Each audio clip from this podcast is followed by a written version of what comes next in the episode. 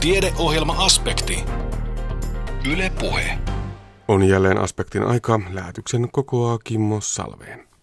Tällä kertaa kuulemme robotiikasta hoitoalalla, suomalaisesta onnettomuudesta eli onnettomuudesta onnellisuuden vastakohtana sekä magneettikenttien vaikutuksesta lisääntymisterveyteen.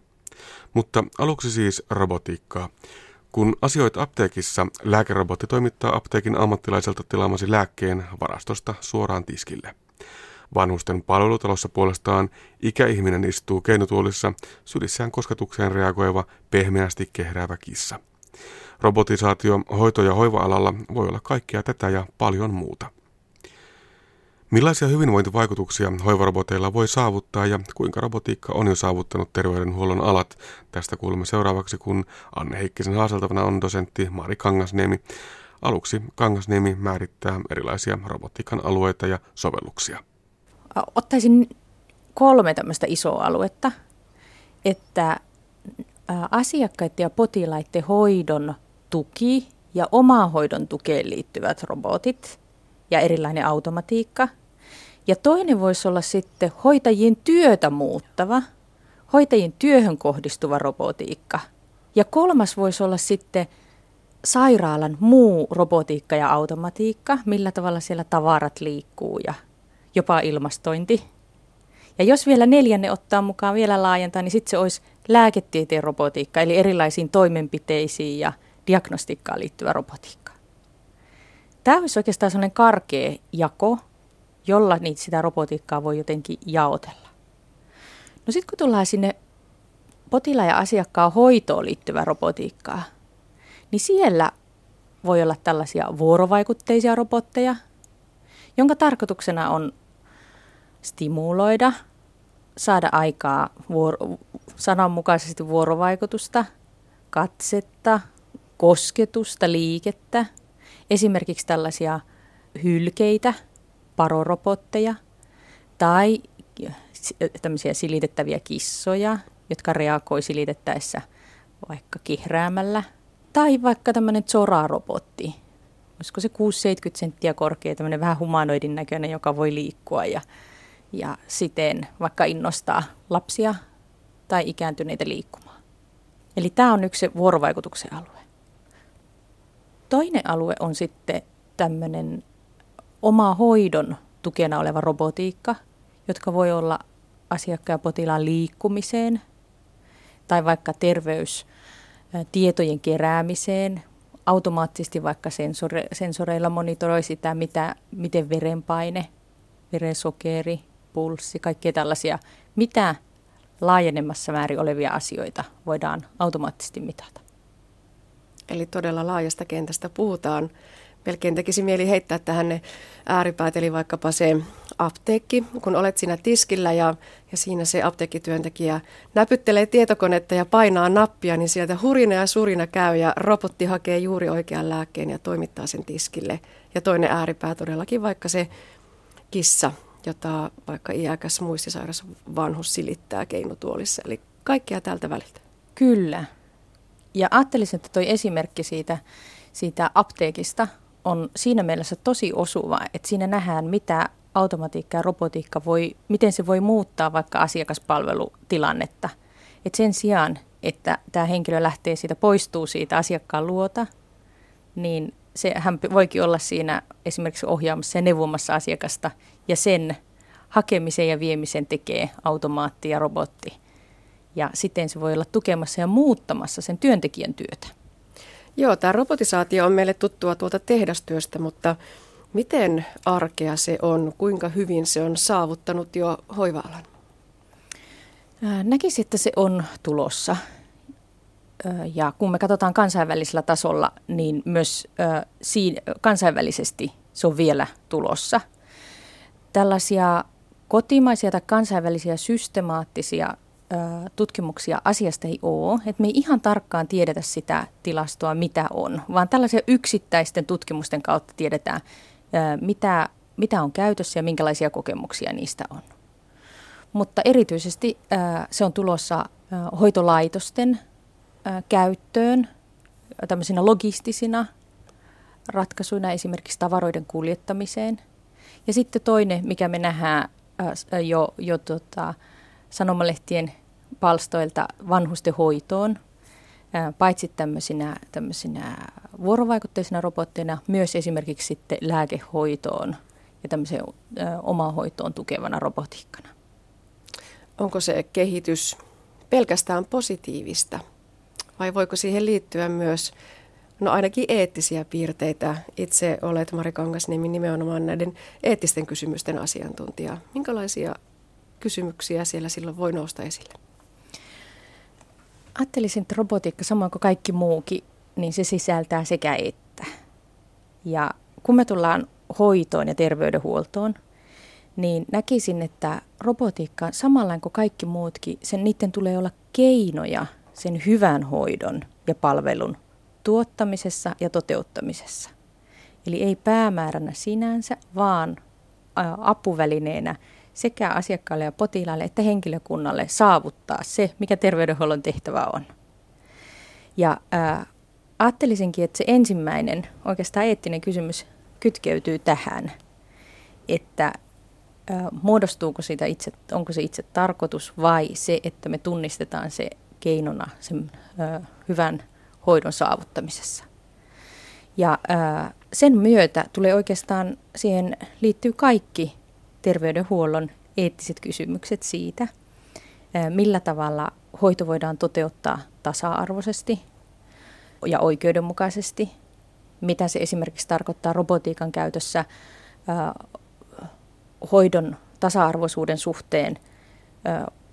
Robotiikan käyttö voi lisätä vaikka alueellista tasa-arvoa sillä, että paikkoihin, jossa ei josta on vaikka vähennetty tai viety pois palveluja, niin voidaan esimerkiksi automatisoitujen palveluiden avulla lisätä ja tuoda uusia palveluja. Ja siten sen, se tasa-arvoinen hoidon saatavuus vaikka lisääntyy. Toisaalta sillä voidaan lisätä myös eriarvoisuutta niin, että, että edellytetään esimerkiksi asiakkaan ja potilaan käyttämä jota, käyttävä jotain automatisoituja palveluita, johon asiakkaalla ja potilailla ei ole minkäänlaisia taitoja eikä edellytyksiä toteuttaa sitä hoitoa. Esimerkiksi jos pitäisi monitoroida omia, omia terveystietoja itsenäisesti, ja se on vaikka edellytys hoidolle, niin sillä voidaan aiheuttaa myös eriarvoisuutta terveydenhuollossa. Onko meillä siitä tietoa, että miten me suomalaiset, me asiakkaat, me potilaat, me hoivan kohteet – suhtaudumme robotisaation tuloon? Kansainvälisesti jonkun, joita jonkun verran tutkimuksia on, on olemassa tässä ja kotimaassakin on, on hiljattain tehtyjä tutkimuksia. Jos tarkastelen vaikka kansainvälisten tutkimustulosten näkökulmasta, niin robotiikka koetaan hyödyllisenä silloin, kun se on helppokäyttöistä ja se todella koetaan, että se parantaa jotenkin sitä hoitoa, että sä pääset paremmin hoitoon, se on luotettavampaa tai ää, täsmällisempää. Esimerkiksi se hoito, ho, hoito toteutetaan aseptisesti, eli siitä ei tule mitään, mitään tota, ei ole mitään tartuntavaaraa vaikka, tai vähentää tartuntavaaraa. Eli sieltä löydetään, potilaat ja asiakkaat on kokenut se hyväksi silloin, jos se hyödyttää heitä, on helppokäyttöistä. Samoin myös sairaanhoitajat tai muut terveydenhuoltoammattihenkilöt oikeastaan aika samoilla periaatteilla on pitänyt, tai samoilla, samoilla perusteilla on pitänyt sitä hyödyllisenä. Jos se on helppo käyttöistä ja jos se todella hyödyttää sitä työtä. Tuolla Ylen nettisivuilla kysyttiin loppuvuodesta suomalaisilta, että miten he suhtautuvat hoivarobotteihin ja haluaisitko, että sinua hoidettaisiin tai robotti hoitaisi sinua tulevaisuudessa. Kaikkia näitä tuloksia ei ole vielä analysoitu, mutta voiko jotakin yleiskatsausta sanoa, minkälaisia kokemuksia, minkälaisia ajatuksia sieltä tuli esille? Kiinnostavaa siinä kyselyssä oli se, että siihen tuli hyvin nopeasti, muutaman päivän sisällä, suuri määrä vastauksia. Ja ää, ajattelisin, että se on oma viestinsä siitä, että aihe on hirveän ajankohtainen ja myös ehkä tunnistettava, että mihin tämä robotiikka oikein hoitotyössä liittyy. No sitten niihin ö, tuloksiin, ehkä en tässä vielä, vaiheessa vielä niitä avaa sen enempi, niitä ollaan tällä hetkellä analysoimassa ja niistä tulee sitten myöhemmin keväällä julkaistaan sitä tarkempaa tietoa, mitä suomalaiset Ylen verkkosivujen käyttäjät ajattelee ö, hoitorobotiikasta ö, oman hoitonsa osana. Hmm, niitä tuloksia voi mielenkiinnolla jäädä odottamaan. Tehdään vielä hyppy sinne eettisten kysymysten puolelle. Voiko tulla myös, tai tulee varmasti myös tällaisia kysymyksiä eteen, että jos vaikkapa muistisairas vanhus, häntä hoidetaan muutoin kuin ihmistyönä, eli hoivarobotin avulla, niin että tietääkö potilas, kuka häntä hoitaa, miten häntä hoidetaan. Ovatko myös nämä tavallaan sillä eettisten kysymysten foorumilla? Kyllä, aivan, aivan keskeisesti. Ja äh, kun tuossa tuli esille se, se, että tietääkö asiakas tai vanhus, äh, kuka häntä hoitaa, niin äh, ihan samanlain robotiikan käytössä sen hoidon lähtökohtana tulee olla äh, ihmisarvo ja sen ihmisarvon kunnioittaminen. Ja se, sitä ei voi ohittaa. Ja tämä kytkeytyy nyt siihen, että missä äh, robotiikkaa voidaan käyttää. Ja ajattelisin, että tämä yleinen, yleiset robotiikan myös teollisuudessa ja muilla yhteiskunnan alueilla robotiikan käytön peru, periaatteet on se, että robotiikka soveltuu erityisen hyvin tämmöisiin vaarallisiin, likaisiin, tämmöisiin monotonisiin toistuviin työtehtäviin. Ja huonosti soveltuu tämmöisiin työtehtäviin, johon tarvitaan äh, niin sanottua human impactia, Eli jollain tavalla sitä ihmisen, ihmisen tekemää kokonaisvaltaista arviointia siitä, esimerkiksi tässä vanhuksen hoidossa sitä, että, että toistaiseksi vielä toinen ihminen pystyy siihen arvioimaan samaaikaisesti, miten tämän ihmisen puhe, liikkuminen, ihon lämpö, ihon kosteus, ää, asento, kasvojen liikkeet kertoo esimerkiksi kivusta. Ja näin ollen myös niin kuin tämän automatiikan ja robotiikan käytön yhteydessä on arvioitava se, mihin ihmisarvoa kunnioittaa niitä on mielekästä käyttää. Ja tämä oikeastaan rajaa sitä, että, että tyypillisesti hoitotyössä tämä robotiikka soveltuu näihin tehtäviin, esimerkiksi just tavaroiden kuljettamiseen, erilaisiin valmistelutehtäviin, välittömään tiedon siirtoon, mutta ei sitten sellaiseen jossa edellytetään tämmöistä moniulotteista havainnointia, hoidosuunnittelua, asiakkaiden ja potilaiden omaisten ohjaamista. Ja tämä rajaaminen on jo e-, eettinen kysymys siitä, että missä sen ajatellaan toimivan niin, että sen esimerkiksi vanhuksen hoidossa sen ihmis, se ihmisarvo säilyy koko ajan. Voiko tämän kysymyksen kääntääkin tavallaan niin päin, että jos nyt negatiivisesti ajatellaan, että väestö ikääntyy ja mikä määrä hoivatyötä tekeviä ei kohta riitä enää hoitavaan, hoitamaan yhä suurempaa määrää vanhuksia, niin otetaan ne robotit sieltä kehiin, mutta jos kääntääkin sen niin päin, että nyt se pulkkityö, joka tällä hetkellä tehdään myös ihmisvoimiin, tehdään robottivoimin ja sitten sitä vuorovaikutustyötä, sitä ihmiseltä ihmiselle työtä, sitä työtuntiaikaa vapautuu enemmän ihmisten käyttöön.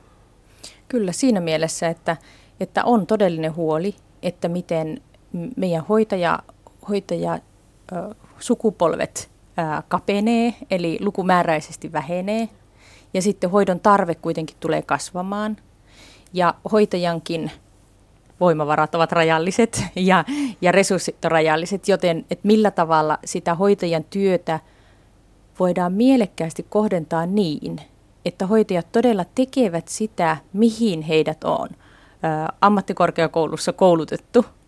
Ja he käyttävät työaikansa niin, siihen asiantuntijansa muka, mukaiseen työhön.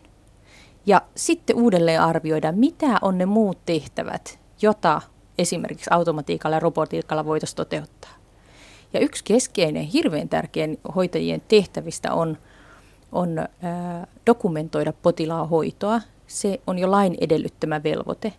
Mutta kun me katsotaan tutkimuksia, tutkimuksia, kotimaisia ja kansainvälisiä, niin hoitajien työajasta 3 40 prosenttia voi mennä siihen kirjaamiseen.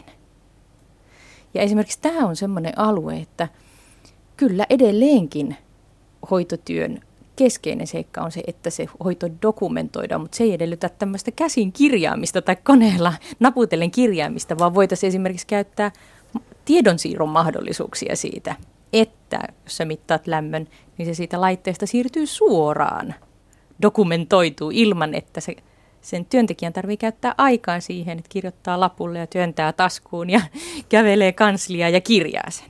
Eli tämmöisiin seikkoihin voidaan myös, myös sitä hoitajien työaikaa säästää niin, että sitä voidaan aiempaa parempi, paremmin kohdentaa niihin koulutusta vastaaviin tehtäviin ja siihen välittömään potilashoitoon. Puhutaan sitten vielä Mari Kangasniemi tekniikasta. Meillä on siis jo olemassa näitä parohylkeitä ja robottikissoja ja tosiaan ihmistä muistuttavia pieniä robotteja. Mitä ylipäätään voi sanoa tekniikasta ja teknologiasta? Meneekö se tarpeiden edellä vai, vai syntyvätkö tarpeet sitä mukaan, kun se tekniikka on valmista ja, sit, ja tarjolla ja kaupan?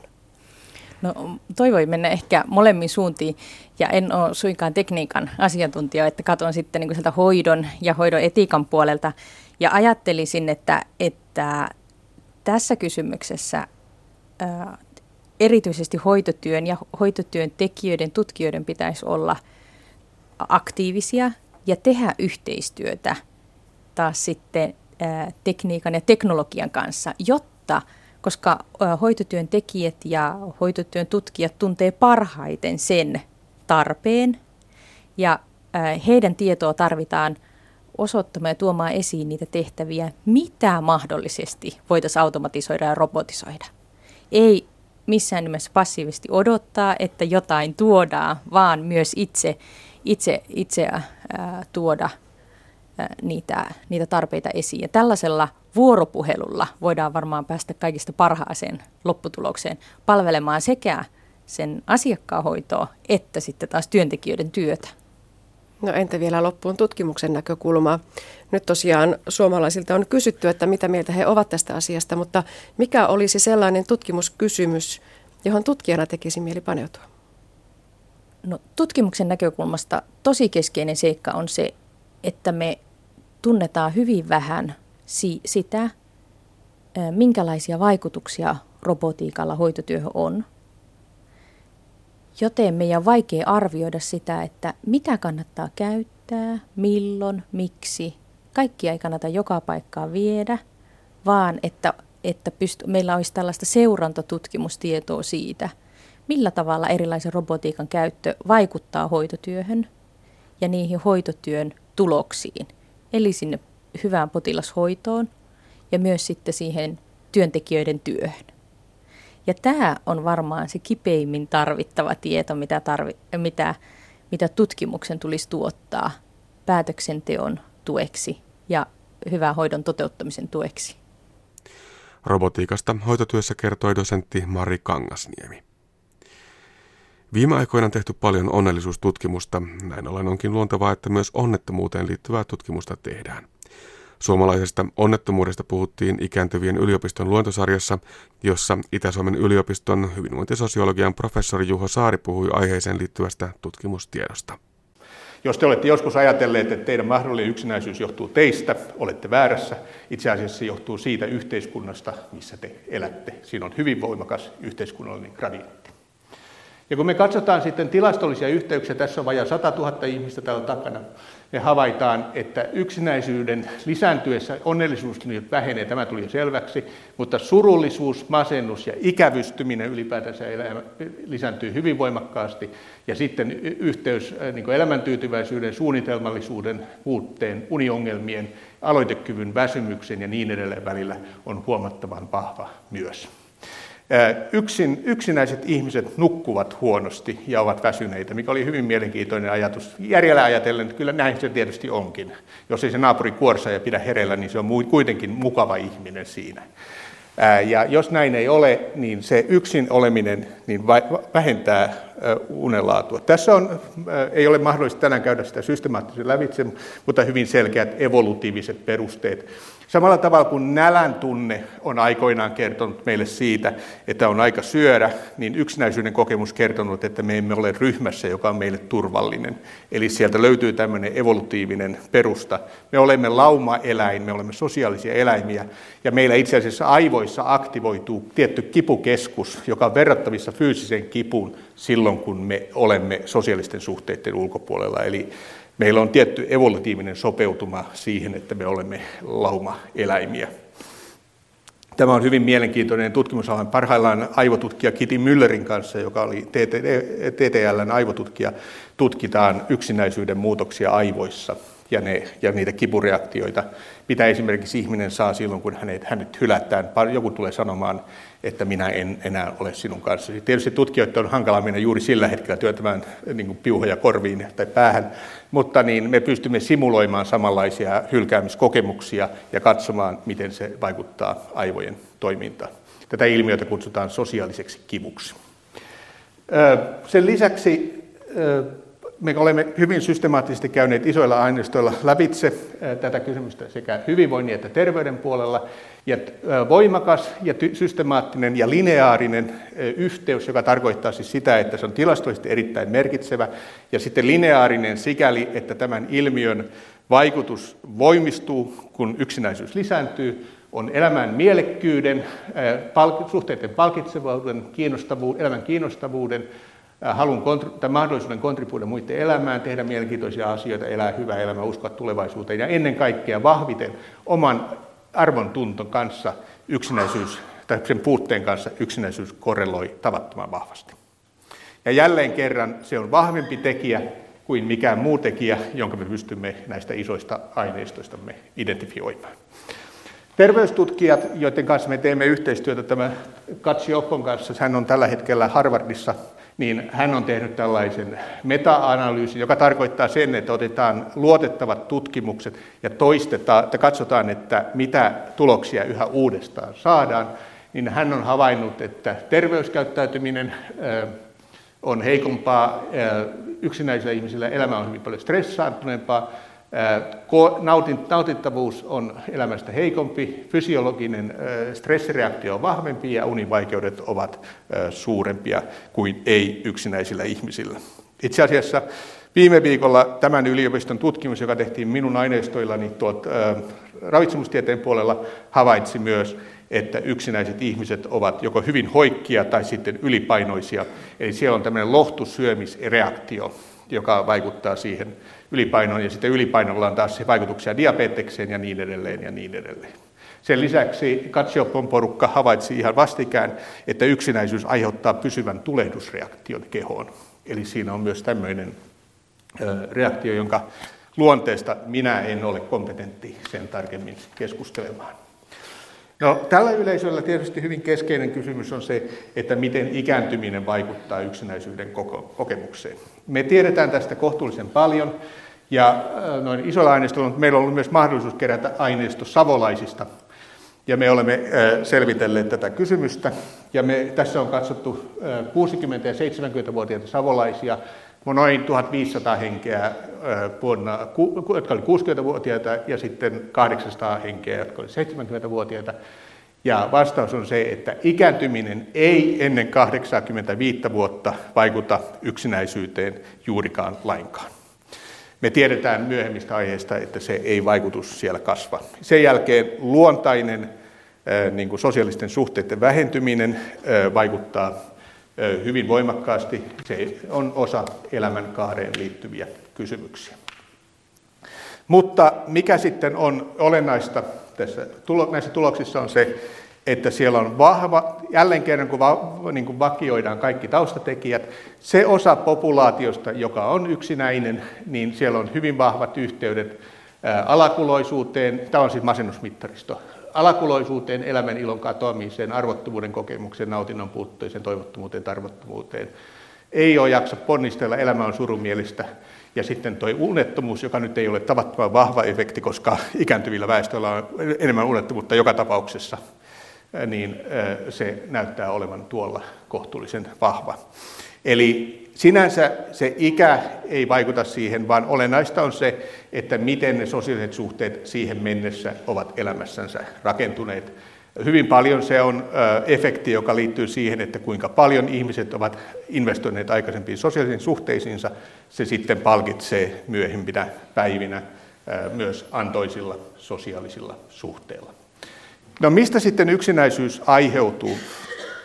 Sehän on hyvin voimakkaasti, efekti on selvä, mitä enemmän investoit sosiaalisiin suhteisiin, olet investoinut elämäsi aikana, sitä enemmän sinulla on sosiaalisia suhteita myöhemmin, joten siinä on tällainen sitä, kyl, sitä niittää, mitä on kylvänyt efekti.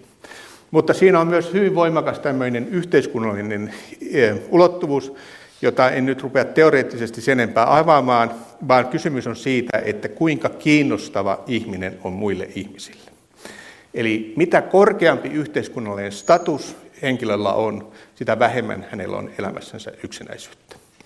Jos sinä olet, niin kuin sinussa on muiden ihmisten kannalta kiinnostavia piirteitä, on se sitten koulutusta, on se sitten varallisuutta, on se sitten ulkonäköä, on se sitten sosiaalisia taitoja, on se mitä tahansa, kykyä hoitaa lastenlapsia, olla iloinen ihminen, Tämmöisillä ihmisten status yhteiskunnassa on korkeampi kuin sellaisilla ihmisillä, joilla tällaisia piirteitä ei ole. Ja kun me sitten tutkitaan tätä, niin me havaitaan, että se yhteys korkean statuksen ja yksinäisyyden välillä on hyvin, tai matalan yksinäisyyden välillä, korkean statuksen ja matalan yksinäisyyden, ja vastaavasti matalan statuksen ja korkean yksinäisyyden välillä on tavattoman vahva. Vaikka yksinäisyys tuntuukin äkkiseltään yksilön omalta kokemukselta, ja että jokainen ihminen kokee olevansa ikään kuin yksinäinen omalla tavallansa, niin tosiasiassa se yksinäisyyden prevalenssi on hyvin voimakkaasti kytköksissä siihen, miten se yhteiskunta teidän ympärillänne on rakentunut. Älkää syyllistäkö itseänne, katsokaa vähän sitä yhteiskuntaa, jossa te elätte.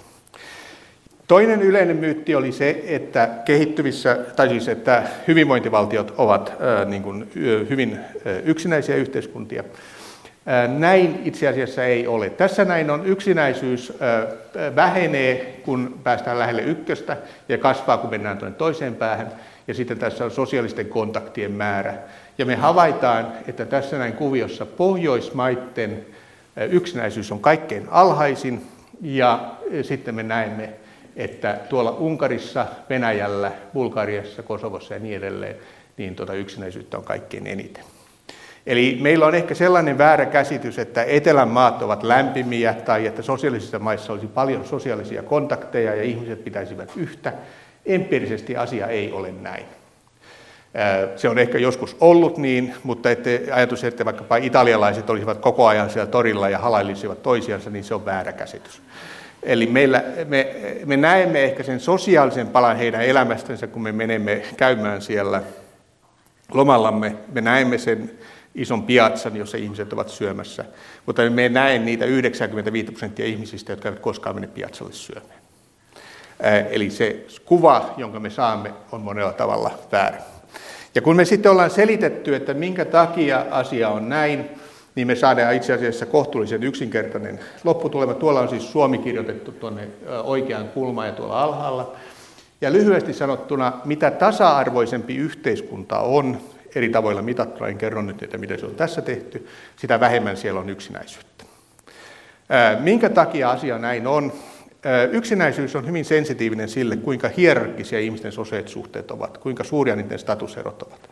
Mitä tasa-arvoisempi yhteiskunta on, sitä helpompaa on lähestyä ketä tahansa ihmistä ja sitä helpompaa on rakentaa sosiaalista vuorovaikutusta toisten ihmisten kanssa. Sen lisäksi hyvinvointivaltiolla on sellainen myönteinen ominaisuus, että se vähentää pakotettujen sosiaalisten suhteiden määrää. Nimittäin sellainen sosiaalinen suhde, joka on niin sanotusti myrkyllinen, joka perustuu siihen, että on pakko olla toisten ihmisten kanssa, ei ole ihmisten hyvinvoinnille hyvä. Esimerkiksi on ollut mahdollista tutkia Suomen syöpäjärjestöjen kanssa, ei ole saatu valmiiksi, mutta sitä ilmiötä, mitä tapahtuu, kun läheinen sairastuu syöpään, siinä tilanteessa, että se läheinen ei ole erityisen rakas läheinen. Ja se on hyvin hankala tilanne, koska siinä on sisältyy myös valtasuhde, ja se sairaus estää ihmistä poistumasta siitä sosiaalisesta suhteesta. Ja hyvinvointivaltio mahdollistaa paitsi hoidon kohteena olevan ihmisen vapaan valinnan, myös hoitajan vapaan valinnan, ja tällä on myönteinen vaikutus. Samaten se mahdollistaa naisten palamisen työelämään. Äitiyslomien jälkeen äidit eivät jää lasten kanssa kotiin. Samaten se mahdollistaa niin palamisen työmarkkinoille. Se on, järjestelmä on hyvin joustava. Meillä on myös mahdollisuus laajaan alueellisen liikkuvuuteen. Siis vaikka me suomalaiset ollaan, niin kuin, me olemme kuin kalavedessä tässä yhteiskunnassa, niin mainitsemisen arvoista on se, että kaikki Euroopan maat eivät ole esimerkiksi sellaisia, että kun sinä vaihdat kotikuntaa, että sinulla olisi oikeus siellä palveluihin ja tulo, niin kuin, etukset. Suomessakin oli tämmöisiä rajoitteita, mutta suurin osa Euroopan maista edellyttää parin vuoden asumista ennen kuin sinä saat vanhuspalveluja esimerkiksi siinä kunnassa. Meillä saa koska tahansa, kuka tahansa, kun vaan vaihtaa kotipaikkaa. Samalla tavalla meillä säilyy eläkeoikeudet työpaikan vaihtamisen yhteydessä. Kaikissa maissa tämmöistä ei ole. Ja yksi syy, minkä takia Suomessa tasa-arvoisuus vähentää yksinäisyyttä, on tämän tällaiset tilaisuudet. Suomi on tuhansien ja tuhansien yhdistysten ja seurojen maa. Ja se kuorolauluhan perinteisesti paras tapa vähentää yksinäisyyttä. Erilaiset tapahtumat. Tämänkin jälkeen te tutustutte toisiinne, teidän on helpompi kohdata toisiaan, teillä on mahdollisuus kohdata sitten, kun te näette matkuksessa toisenne, te voitte kohdata sanoa hei, hei, hei, ja näin sitten rakentaa niitä verkostoja, jotka puuttuvat yhteiskunnista, jossa ei tämmöisiä määriä yhdistyksiä tai tilaisuuksia ole. No toinen tekijä tässä on kilpailukyky, ja nämä kaksi asiaa eivät niin kuin empiirisesti supistu toisiinsa. Kilpa, kilpailukyky tässä tarkoittaa sitä, että on korkea työllisyysaste ja usko tulevaisuuteen ja ylipäätänsä kohtuullisen niin kuin joustava yhteiskunnan rakenne. Siinä on tietty IMD-indeksi takana, mutta joka tapauksessa havaitaan myös, että jos yhteiskunta on tasa-arvoinen ja kilpailukykyinen, niin siellä on hyvin vähän yksinäisyyttä. Kaikkein eniten yksinäisyyttä on maissa, jotka ovat hyvin markkinalähtöisiä ja eriarvoisia, jotka ovat tyypillisesti anteeksi, entisiä sosialistisia maita ja siirtymätalouksia. Sitten siellä alussa puhuin muutaman sanan siitä, että mikä on yksinäisyys identiteettinä, eli minuuden piirteenä. Eli kysymys on niistä ihmisistä, siitä viidestä prosentista pohjalla, joka on yksinäisyyden kanssa kaikkein eniten huonossa asemassa. Ja me olemme nyt sitten tutkineet näitä ryhmiä ja näihin ryhmiin liittyviä kysymyksiä niin, että me olemme hakeneet paikkoja, missä he kohtaavat toisiansa ja kertovat elämästänsä ilmiönä, jota kutsutaan yksin yhdessä, nimittäin internetissä. Yksinäisyys on esimerkiksi Suomi 24 keskustelupalstalla niin yksi keskeisin keskustelun aihe. Se ryhmä on erittäin aktiivinen ja siellä on hyvin paljon tähän liittyvää keskustelua. Ja me tiedetään paitsi lapsista ja vanhuksista myös aikuisväestöstä, että tämän tyyppinen identiteettiyksinäisyys on muureja rakentavaa kahdella tavalla. Ensinnäkin ihminen vetäytyy sosiaalisista suhteistansa. Hän hyvin usein on pettynyt toisiin ihmisiin eri syistä. Niin sanottu attribuutio hänellä on hyvin negatiivinen. Mutta toisaalta, kun ihminen toistuvasti vetäytyy sosiaalisesta vuorovaikutuksesta, hän muuttuu toisille ihmisille näkymättömäksi. Eli toiset ihmiset eivät osaa myöskään kaivata, että se Matti tai Maija tai Minna, hänen kuuluisi olla täällä.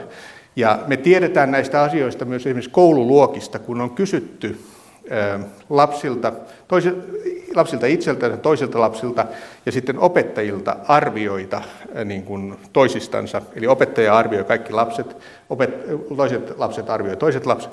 Niin havaitaan, että luokissa on sellaista 15-20 prosenttia lapsia, joiden olemassaolosta toiset lapset eivät tiedä. Eli siellä luokassa on lapsia, jotka eivät puhu toisille lapsille, eivät osallistu sosiaaliin toimintaan, jotka välitunnilla ovat yksin, jotka ovat aina sen saman pylvään juurella seisomassa, jotka eivät osallistu siihen niin kuin muuhun elämään. Ja toiset lapset, ja välillä ei opettajatkaan tiedosta, että nämä lapset ovat siellä. Samalla tavalla niin työelämässä on ihmisiä, jotka ovat vuodesta toiseen työpaikalla, mutta joista toiset ihmiset eivät tiedä yhtään mitään. Ja myös tietysti ikääntyessä, kun sosiaalisten suhteiden väärä vähenee, niin tämän ryhmän niin kuin merkitys kasvaa. Mutta he tulevat internetin kautta näkyviksi. Ja me ollaan sitten luettu näitä kirjoituksia, mitä ihmiset sinne kertovat, ja yritetty selvittää, että minkä takia ihmiset ensinnäkin kokevat olevansa yksinäisiä ja mitä yksinäisyydestä, kun identiteetin yksinäisyydestä on kysymys, niin mitä siitä ihmisille seuraa. Ja tuossa kuviossa, mikä tässä teidän edessä on, niin yläpuolella on ikään kuin yksilöllistetyt tai psykologisoidut, medikalisoidut selitykset yksinäisyydelle, ja sitten alapuolella on enemmän tällaiset yhteiskunnalliset selitykset sille, miksi ihmiset ovat pysyvästi yksinäisiä. Ja kun puhutaan pysyvästi yksinäisistä ihmisistä tässä populaatiossa, niin kysymys on ihmisistä, jotka sanovat, että murhasta saa kahdeksan vuotta, mutta yksinäisyys on todellinen elinkautinen. Tai kun me olemme katsoneet, kysyneet näiltä ihmisiltä eh, isoilla aineistoilla, että kun sä nyt tällä hetkellä olet yksinäinen, että olitko lapsena ja niin edelleen, niin yli 60 prosenttia heistä oli jo lapsena yksinäisiä. Ja kun kysytään sitten, että uskotko, että olet yksinäinen loppuelämäsi, niin yli 90 prosenttia määrittää heidät näin. Eli ihmiset kokevat, että heillä on tällainen minuus, että he eivät ole niin kuin toisille ihmisille kiinnostavia, heille tämä yksinäisyys on loppuelämän kohtalo. Ja tuolla on niin kuin, hyvin paljon sen tyyppistä asiaa, joka, joka niin kuin on paitsi surullista, niin myös kertoo suomalaisen yhteiskunnan toimintaperiaatteista. Nimittäin ihmiset menevät lääkäriin tai psykologille ja saavat diagnoosin yksinäisyydellänsä. Minä olen estynyt persoona tai jotain tämän tyyppistä. Tai sitten he saavat masennuslääkityksen siihen, että ovat yksinäisyydet. Eli, tai ilopillerin, niin kuin ne itse sanovat. Ja sitten on, ettei kukaan ole koskaan opettanut sosiaalisia taitoja, ja van, hyvin usein viitataan siihen, että vanhemmatkaan eivät koskaan kutsuneet ketään kylään. Tai sitten olen ollut jotenkin ujo. Mutta toisessa päässä on sitten tällaisia niin hyvin inhimillisiä asioita. Monet ihmiset, jotka ovat olleet raittiita, ovat kokeneet, että he eivät ole koskaan päässeet mukaan mihinkään, kun alkoholi on niin tärkeä osa suomalaisten yhdessäoloa.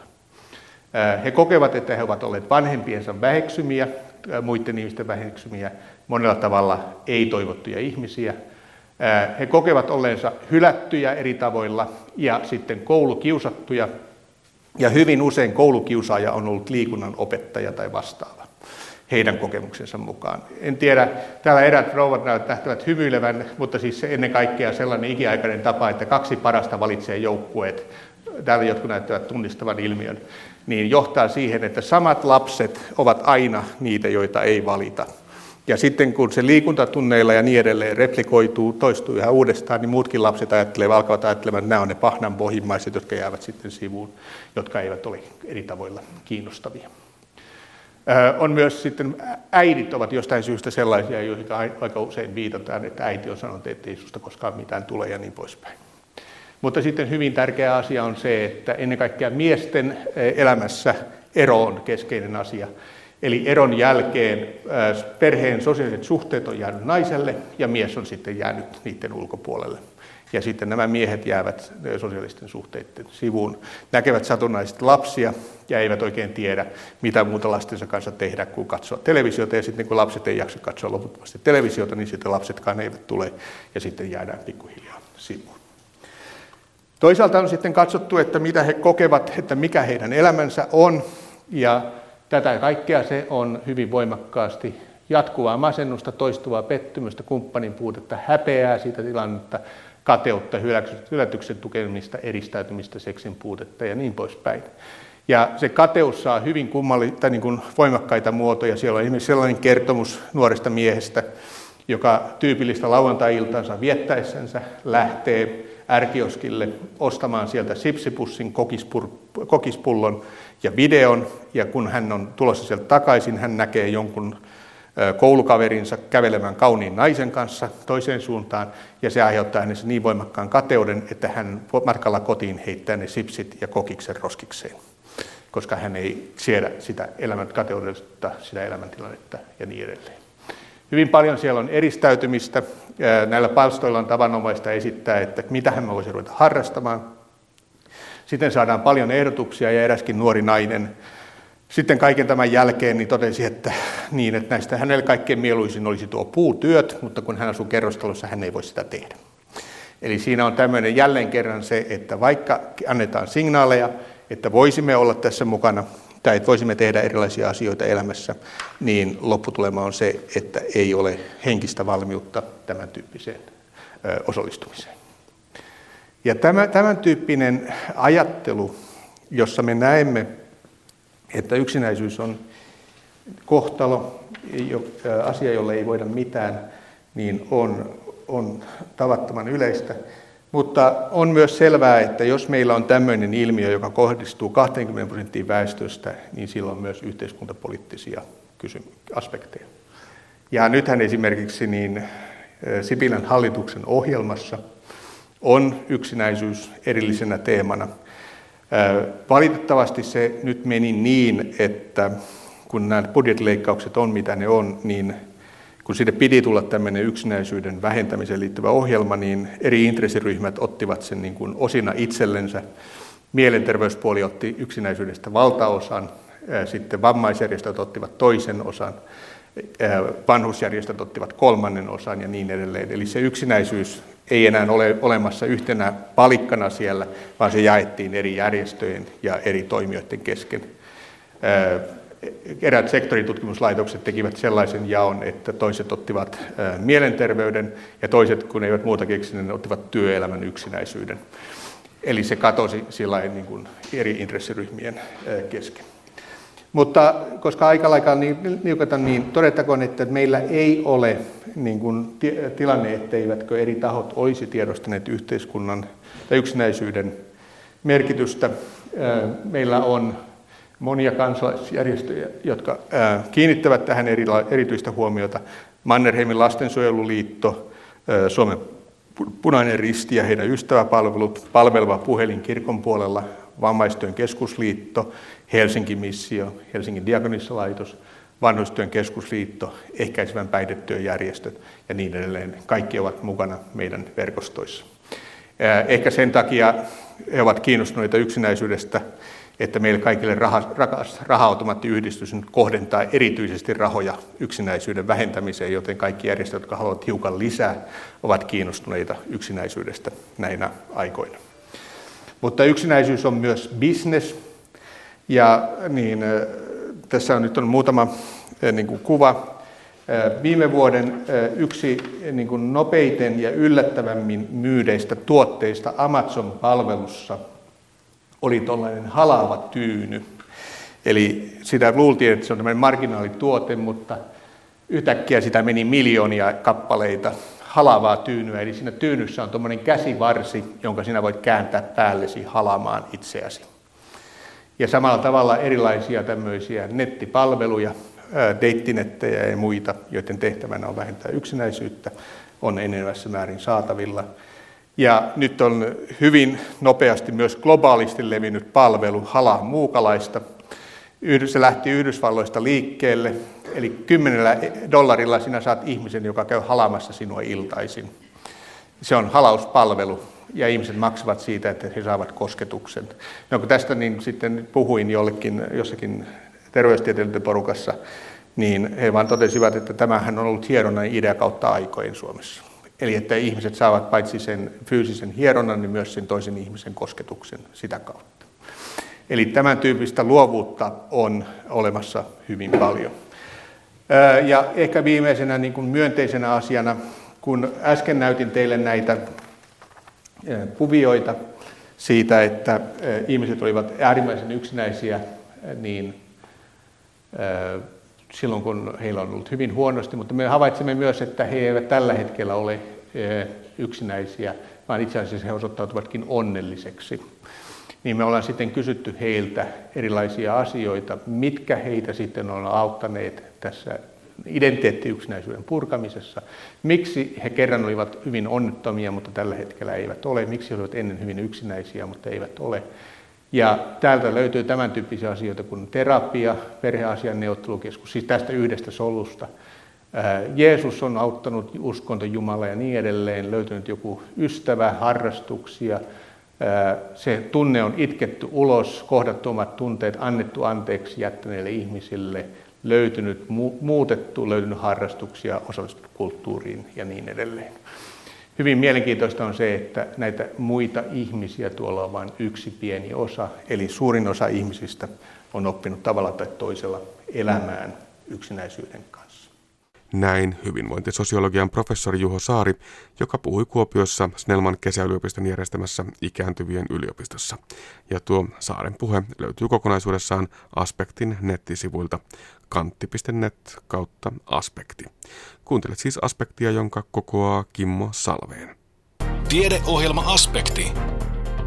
Yle Puhe. Sähkömagneettisia kenttiä on kaikkialla ympäristössämme ja altistumme pienitaajuisille magneettikentille lähes lakkaamatta. Pienitaajuisten magneettikenttien lähteitä ovat esimerkiksi erilaiset kodin sähkölaitteet tai sähkölinjat ja sähkökaapelit. Viime vuosina käyttöön on tullut entistä enemmän myös sähkölaitteita, kuten induktioliesiä ja varasälytin laitteita, jotka lisäävät altistumista välitaajuisille magneettikentille. Filosofian maisteri Tuomo Eskelinen selvitti väitösutkimuksessaan pienitaajuisille magneettikentille altistumisen lisääntymisterveydellisiä riskejä, joista kuulemme seuraavassa. Anne Heikkinen haastattelee. Tuomo Eskelinen, istumme tässä studiossa ja ympärillämme on 1, 2, 3, 4 näyttöpäätettä ja aika monta muutakin sähköistä rakkinetta. Minkälaisille magneettikentille me tällä hetkellä tässä juuri nyt altistumme? No tässä ympäristössä tyypillisiä on hyvin pientaajuiset magneettikentät. Ja puhutaan 50 Hz alueesta tai alle, alle 300 Hz alueesta. Ja sitten tässä ympäristössä voi myöskin olla niin sanottuja välitaajuisia magneettikenttiä, joissa taajuus on hieman korkeampi. Se 50 Hz, se on semmoinen aika normaali. Tietokoneet, onko kahvinkeittimet, mikroaaltouunit, matkapuhelimet, no. mitä kaikkea siihen menee? No periaatteessa nämä yleisimmät sähkölaitteet, mitä meillä esimerkiksi kodeissa, kodeissa on, että, että siinä, siellähän on keittiölaitteita muun muassa paljon. No sitten on vähän korkeampiakin hertsejä, vaikkapa tuo induktioliesi, joka löytyy jo aika monesta kotitaloudesta, niin se ei pelitäkään enää tällä 50 hertsillä, vaan, vaan vähän suuremmalla hertsimäärällä. Joo, in, induktioliesissä on, niin sanottuja välitaajuisia magneettikenttiä niiden, niiden ympäristössä ja, ja se taajuus lähtee sieltä 300 Hz ylöspäin. Sitten jos mennään sinne yli 10 MHz, niin sitten lähdetään lähestymään sitä radiotaajuusaluetta. No niin, tämä oli ihan hyvä tietää. Ja sä olet tosiaan tutkinut väitöksessäsi sitä, että miten näille pienitaajuisille magneettikentille altistutaan sekä töissä että kotona. Ja voiko noin ylipäätään sanoa, että kyllähän niille altistutaan, emme voi oikein välttää niitä? No kyllähän näin voi sanoa, että näitä sähkömagneettisia kenttiä meillä on, on kaikkialla ympäristössä ja, ja altistumistapoja on paljon ja altistumislähteitä on, on paljon erilaisia, että on myöskin toisaalta, toisaalta ihan vaikea luokitella kaikkia näitä altistuslähteitä, koska niitä on niin runsaasti. Tämä on kuitenkin myös aika paljon ajatuksia ja puhetta, mielenkiintoa herättävä asia. Monesti herätetään sitä kysymystä, että onko näistä pienitaajuisista magneettikentistä ihmisille terveydellistä haittaa. No ylipäätään mitä sanoisit? Pitääkö olla huolissaan? No, no yleisesti ottaen en osaa sanoa, että pitäisi olla erityisen, erityisen huolissaan, mutta on kuitenkin joitakin tilanteita, missä altistuminen on, on niin voimakkaampaa. terveysvaikutusten sanotaanko yksiselitteinen selittäminen, selittäminen on huomattavasti vaikeampaa. No mitä ne terveysvaikutukset voivat olla, jos niitä on? No tässä, tässä tutkimuksessa mistä, missä mä oon ollut, ollut mukana, niin eh, rajaututaan lisääntymisterveydellisiin vaikutuksiin ja sieltäkin sitten niin kuin eräisiin. Eli siellä on esimerkiksi lapsen syntymäpaino, jota on tarkasteltu. Miksi juuri tämä lisääntymisterveys oli tässä näkökulmana? No siis lisääntymisterveys on, on tärkeä aihe, aihe, koska jos tämmöisellä yleisellä altistumisella olisi olisi vaikutusta lisääntymisterveyttä, niin se, sehän olisi niin kuin iso asia.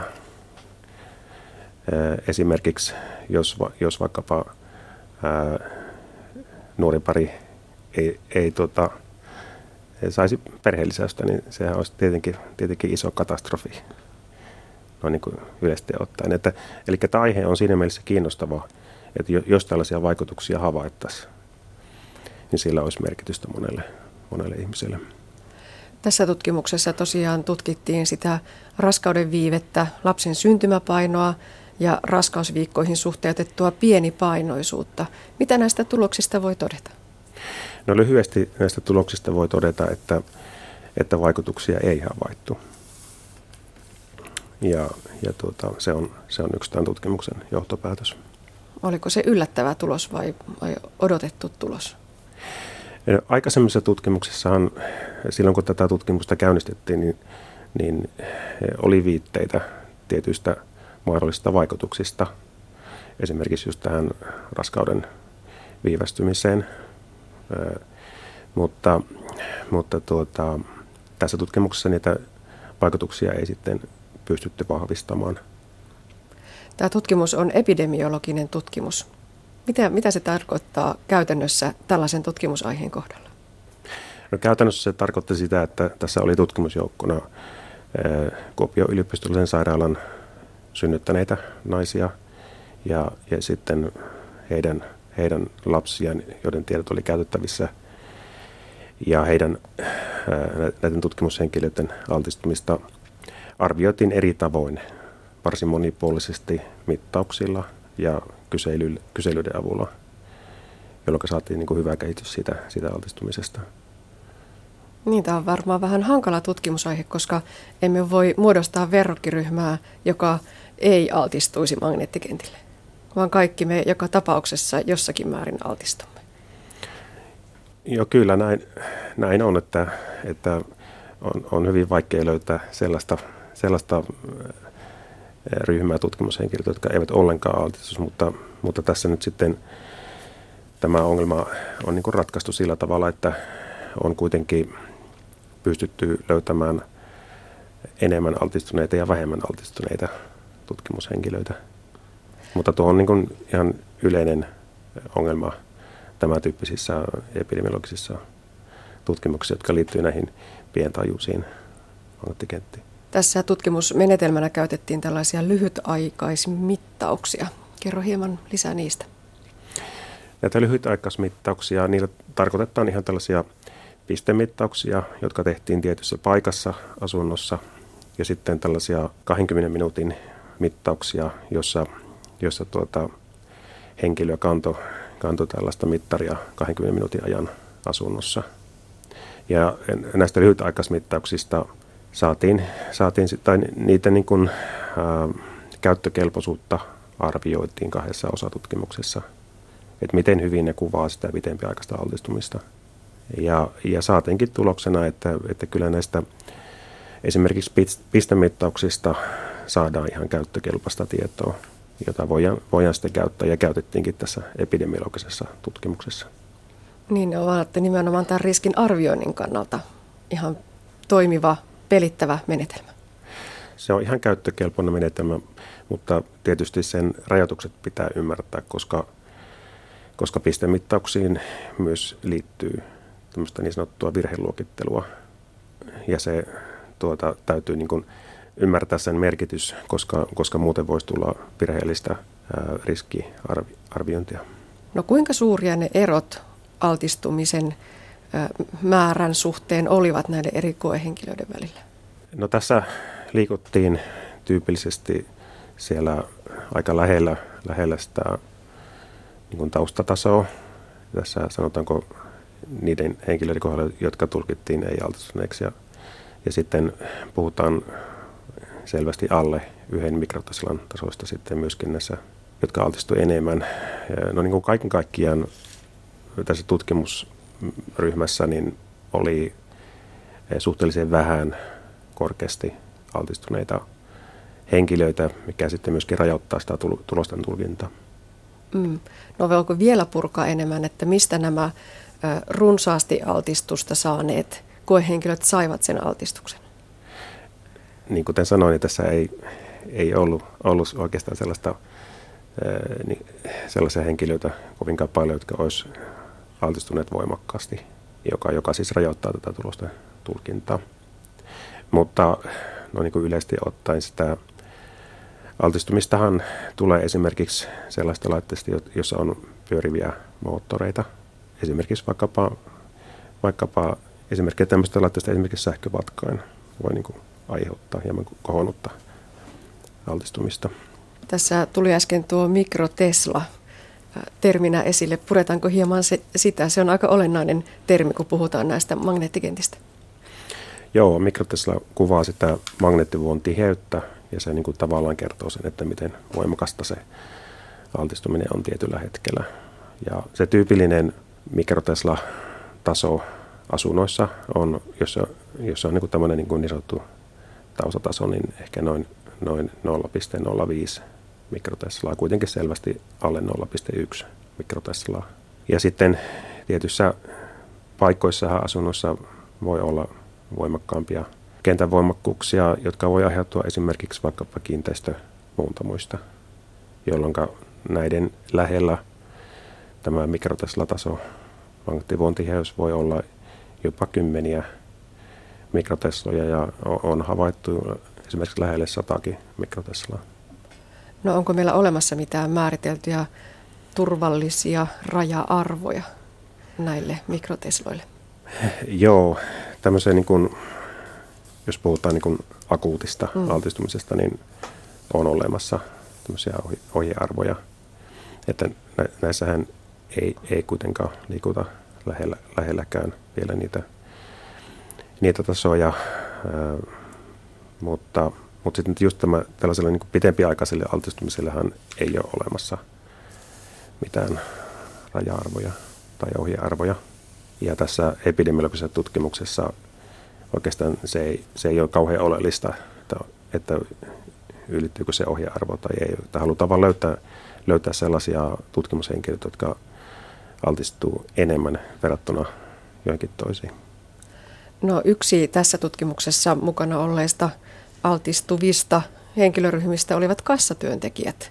Tuomo Eskelinen, mitä tästä osatutkimuksesta voi todeta? Joo, tämä kassatyöntekijöiden magneettikentän altistumisen arviointi liittyy siihen, että, että kun tämä tässä välitaajuusalueella näillä yli 300 Hz kentillä, kentillä on, voi ajatella, että on, on niin altistuminen kasvamassa johtuen juuri esimerkiksi näistä induktioliesistä ja varasälyttimistä, niin sitten haluttiin selvittää, että minkä verran kassatyöntekijät altistuu magneettikentille, koska heidän työympäristössään on suhteellisen paljon varasälyttimiä. Ja nämä varasälyttimet siis on, on tämmöinen välitajuisen magneettikentän lähde. No joko nämä tulokset ovat käytettävissä? Tulokset on käytettävissä ja, ja, ja tästähän tuloksena saatiinkin, että kassatyöntekijöistä on, on ihan selkeästi löydettävissä sellaisia työntekijäryhmiä, jotka voi altistua niin kuin iso, isommille magneettikentille kuin, kuin muualla ympäristössä, joka sitten tämä tulos on hyödyllinen, hyödyllinen sitten näihin jatkossa tehtäviin epidemiologisiin tutkimuksiin. Tässä tutkimuksessahan kansatyöntekijöiden altistumisen ja terveysvaikutusten välistä yhteyttä ei tutkittu, ainoastaan sitä altistumista. Ja tähän liittyen on käynnissä EU-rahoittama terveysvaikutustutkimus, joka sitten aikanaan tuo varmaan vastauksen myös tähän kysymykseen. Kyllä, Keronimen-hanke on, on menossa ja se varmasti tulee tuottamaan sitten tietoa näistä mahdollisista terveysvaikutuksista. No mutta väitöstutkimus nyt on, on valmis, tulokset ovat käytettävissä. Mitä aineistosta jäi vielä sellaista, mitä olisi kiinnostavaa lähteä penkomaan lisää? No kyllä varmasti mielenkiintoinen havainto on tämä, tämä tuota, kassatyöntekijöiden altistuminen ja, ja niin kuin niiden mahdollisten terveysvaikutusten selvittäminen jatkossa niin on, on niin kyllä, kyllä paikallaan. No voiko tästä seurata käytännön toimia, kuten sellaista, että vaikkapa niitä varasälytin järjestelmiä sijoitetaan myymälöissä eri tavalla kuin nyt nimenomaan ajatellaan, että turvataan se kassatyöntekijöiden terveys? No jos halutaan, halutaan niin kuin, eh, tietyllä varovaisuusperiaatteella toimia, niin kyllähän altistumista pystytään vähentämään suhteellisen helpoilla konsteilla sekä teknisesti sillä, sillä että mitä tekni, tekniikkaa käytetään, tai sitten sijoittelemalla ne varasälytinportit kauemmaksi työntekijöistä. Et suhteellisen yksinkertaisella keinolla kyllä on, on mahdollista pienentää, pienentää altistumista. No entä sitten kotona? Onko jotain, mitä altistuksen pienentämisen eteen voi kotioloissa tehdä? Induktioliesien oikea käyttö vähentää hajasäteilyä. Esimerkiksi se, että käytetään oikein kokoista kattilaa siinä, siinä oikeassa, täsmälleen oikeassa kohdassa sitä induktioliettä, niin se, se vähentämällä sitä hajasäteilymäärää määrää pystytään myöskin pienentämään altistumista. Näin totesi filosofian maisteri Tuomo Eskelinen. Ja näin päättyy tämänkertainen aspektimme. Lisää aiheesta netissä osoitteesta kantti.net kautta aspekti sekä Yle Areenassa.